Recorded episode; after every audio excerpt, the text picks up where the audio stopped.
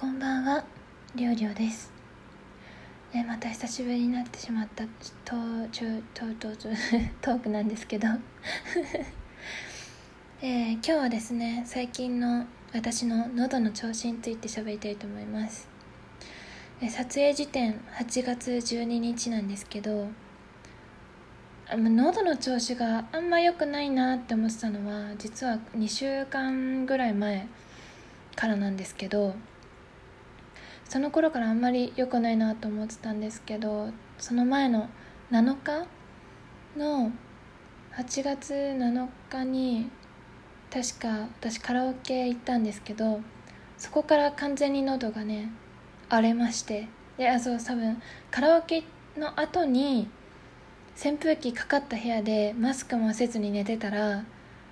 喉が多分多少荒れてたところに風による乾燥も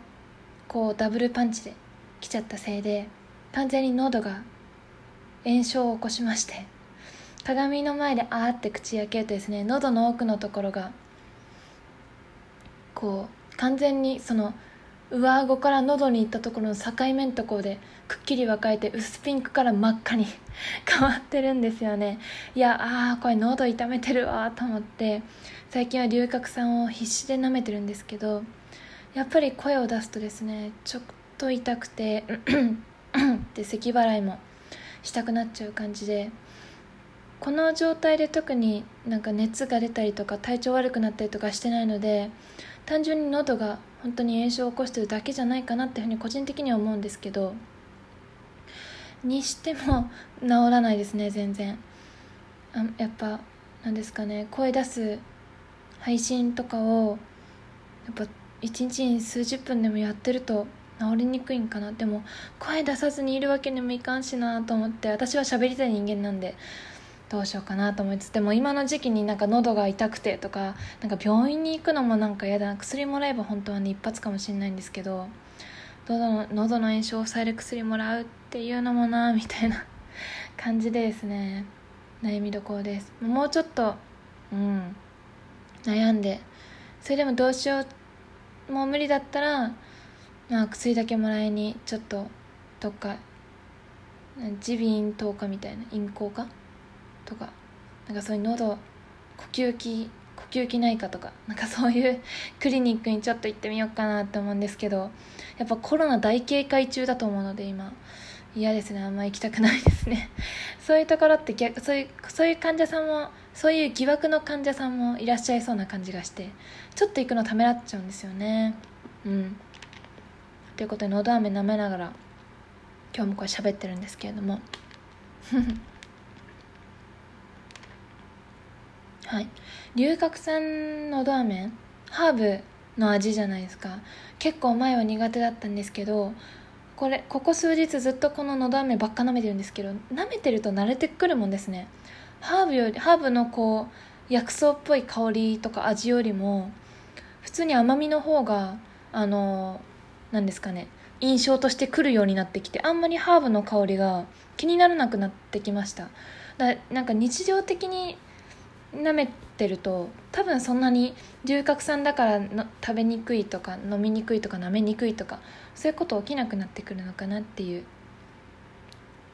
気がします。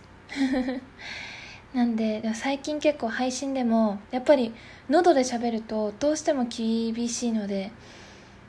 うん、長時間喋れないし痛くなっちゃうしむせちゃうのであんまり喉を使わないように力をね抜いた喋り方をうんするようには気をつけてます。今はいつもの喋り方で喋ってるつもりなんですけどどうですかね？いつもよりなんか声違ってたりしますか？やっぱりょうの一番自分の、まあ、魅力って自分で言うのもあれなんですけど自分が売りにしてるとこってやっぱり喉、まあ、声だと思うので喉の元にその声の元になってる声帯とかが傷んでしまったらもう元も子もないっていうかどうしようもなできないと思ってるので なんとかね早く治ってほしいなと思うばかりなんですけれども。うん。最近対策としてはもうお酒を飲まない。なるべく刺激物になる炭酸炭酸も飲まない。で龍角散のど飴を舐める。白湯を飲む。あとは寝る時とかはマスクをする。部屋にいても。ってとこですね。部屋の湿度がもう完全に90%を超えるぐらい最近はもうねもう住んでる地域性もあってですね地域の気候もあってめちゃくちゃじとっとしてて気持ち悪いぐらいなんですけどはい。あの自分は結構マスクした方が、まあ、か風も感じないと思うし乾燥もしにくいかなと思ってとりあえず最近寝る時は途中で苦しくなってね朝起きたら外れてること結構多いんですけどでもマスクしてとりあえず寝るようには気をつけてますね。うん。というか皆さんお盆ですよ。まあ今日はまだカレンダー上平日なので平日として数週週過ごされてる方もいらっしゃったかなと思うんですが皆様いかがお過ごしですか？明日からがだから3連休の方もいらっしゃると思うんですけどいやどうですかね？たのなんか実家に帰省されたりとかなんか特別に旅行旅行はまあやっぱちょっとコロナもあって難しいかもしれないけどちょっと遠出とか誰か人と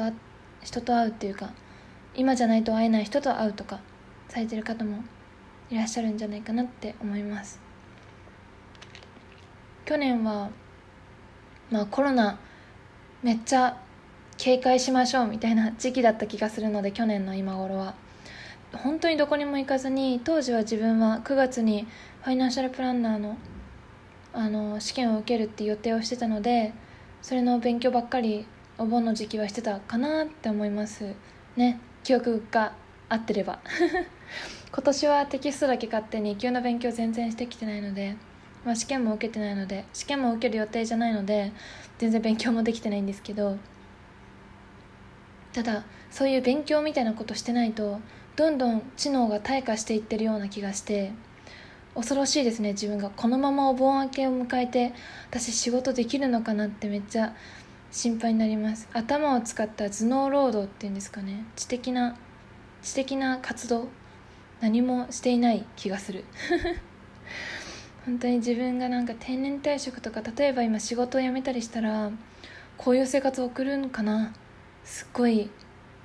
無駄だなとか思っちゃうんですけどまあ自分の体の具合とか、まあ、もちろんこの喉の調子もそうですけどまあ、あんまり自由に動ける状態じゃないのでまあこの時間の過ごし方はしょうがないかなと思いつつ多少何かしらなんか活動しなきゃなと思って部屋のあ中をとりあえず掃除したり 部屋を掃除したり部屋を掃除したり普段掃除しないところも掃除したり料理作ったりみたいなことはねしてるんですけどね。うん。いや喉がね本当に調子よかったらもっと配信もいっぱいできたら生生配信ライブいっぱいできたらよかったなって思う気持ちもあるんですけどそれがなかなかできないのが悔しい。もっといっぱい喋りたかったんですけどね。直すのが優先かなっていう思いがあります。さてじゃああと3分半ぐらいなので1個だけ久しぶりにお題ガチャをやってみようと思う。じゃん。あなたの家族はどんな人か紹介してちょっと待ってこれすごく時間がかかるやつじゃない？えっ、ー、とね私の今、まあ、地元に住んでるなんですかね、まあ、自分が高校生まで一緒に住んでた家族は父母私妹だったんですけど父はとにかく真面目でガリ勉でなんだろう。ちょっと亭主関白気味な感じの人です。厳しい。すごくあすごくは厳しくないけど真面目な人だなと思います。あの冗談言うけど全然面白くないところとか。自分のやったこと自分の言ったこと考えたこと感じたこと正しいと思っててわりかし家族に私とか母とかに押し付けようとしてくるところあたりも亭主関白と言っていいのか分かんないですけどまあなんか芯のある意味芯の強い人だなって思うことはありますね。次母。母はうん母も真面目な人だと思います。母はもう今専業主婦なんですけど自分が仕事してる時のことを、まあ、自分が進路に悩んでた時とかに聞いたことがあるんですけどその時に自分は要領よくないからっていうフレーズはもう何度となく聞きました。多分地頭はすごくよくて、まあ、すごくっていうとちょっと比較があれですけど普通にあのどちらかというと何ですかね秀才勉強して努力してなんか理解するというよりかなんとなく話聞いたらああなんかそんな感じねってすぐ理解できるタイプの特に若い頃はタイプだったらしいんですけど仕事となるとまあなかなかその簡単に